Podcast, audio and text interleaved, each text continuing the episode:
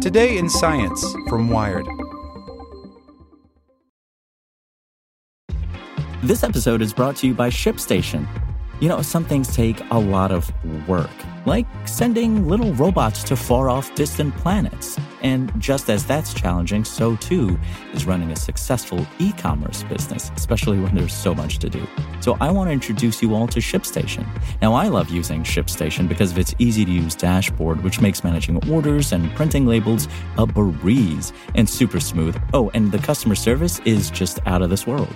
It's exactly what you need to help grow your business. Sign up for your free 60-day trial at shipstation.com slash technews. That's shipstation.com slash technews. Judy was boring. Hello. Then Judy discovered ChumbaCasino.com. It's my little escape. Now Judy's the life of the party. Oh, baby, Mama's bringing home the bacon. Whoa, take it easy, Judy. The Chumba life is for everybody. So go to ChumbaCasino.com and play over 100 casino style games. Join today and play for free for your chance to redeem some serious prizes. ChumbaCasino.com. No purchase necessary. Void where prohibited by law. 18 plus terms and conditions apply. See website for details. Here's today's spoken edition of Wired. Fighting a wildfire in Texas. Building a network to connect 40 million people to the internet. Cutting pollution with chainsaws. Hear Chubb customers tell their stories at chubb.com slash podcast. And stay tuned after the show to hear how a burst pipe in a family's house led to an adventure. You can do physics even when you're goofing off by Rhett Allain. Sometimes when I'm proctoring an exam, I end up with a little too much time on my hands. So I play with stuff, whatever I've got on hand. In this case, it was one of those clicky pens. It had stopped writing, so I assumed it was out of ink. Of course, it might not be out of ink, so I took it apart to look at the ink cartridge and check. That's when I discovered the fun stuff. If I push the empty ink cartridge down into the top of the pen, it compresses a spring. Now I can shoot the cartridge straight up. Now here's the part I love. What kinds of questions can I answer about this shooting ink cartridge? Well, let's get started. By taking a video of the cartridge being shot up, I can figure out how high the pen cartridge gets shot into the air. Probably. Let me start with the most basic estimation. I'm going to assume the launched pen travels at a constant velocity right at the beginning of the motion. In that case, I can get a distance and a time to find the velocity. The bottom part of the ink cartridge moves up about 6 inches, 15.24 centimeters, 6 frames. Since each frame is 1 240th of a second, this means the starting velocity would be resting velocity equals delta times x over delta times t, which equals 15.24 centimeters over 6 240ths of a second, which equals 609.6 centimeters per second. Let's just call it a speed of 6.1 meters per second. Close enough. But how can we find the maximum height? Oh, sure, you could just say, use one of them there kinematic equations. Yes, that would get you the answer, but it wouldn't be much fun. Instead, I'm going to do this in two parts. First, I'm going to find the time it takes the launched object to get to its highest point. I can find this using the definition of acceleration in one dimension. Acceleration equals delta times velocity over delta times time.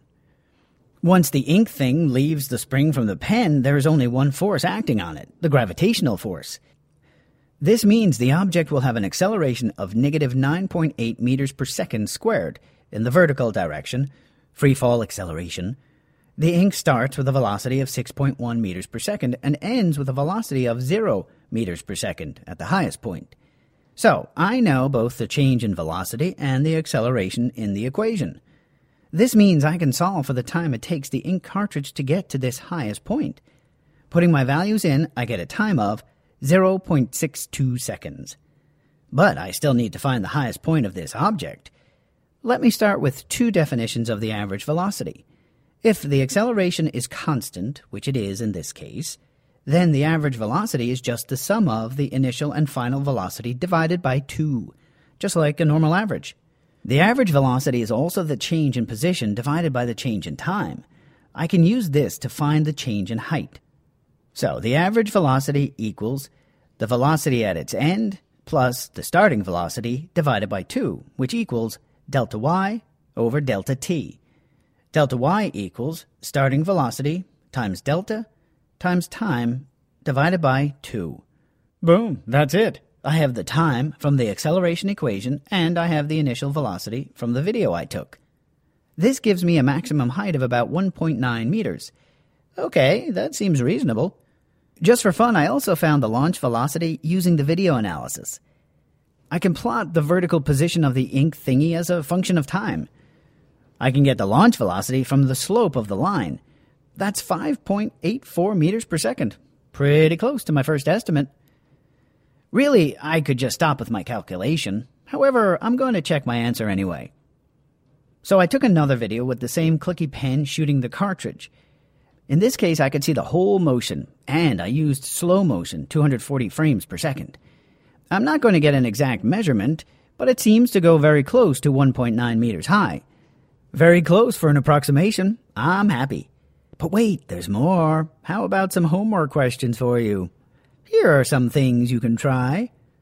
What is the spring constant for this clicky pen spring? You could probably get a very rough estimate of the spring constant just by making some approximations of the ink cartridge mass and the amount the spring is compressed. However, I will also give you some more data. The mass of the ink thingy is 1.53 grams. Also, the ink cartridge moves about 1.5 centimeters from uncompressed to the compressed position.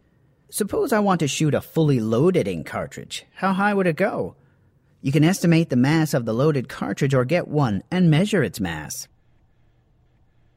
This podcast was made possible by Chubb. Hear how a burst pipe in a family's house led to an adventure right now.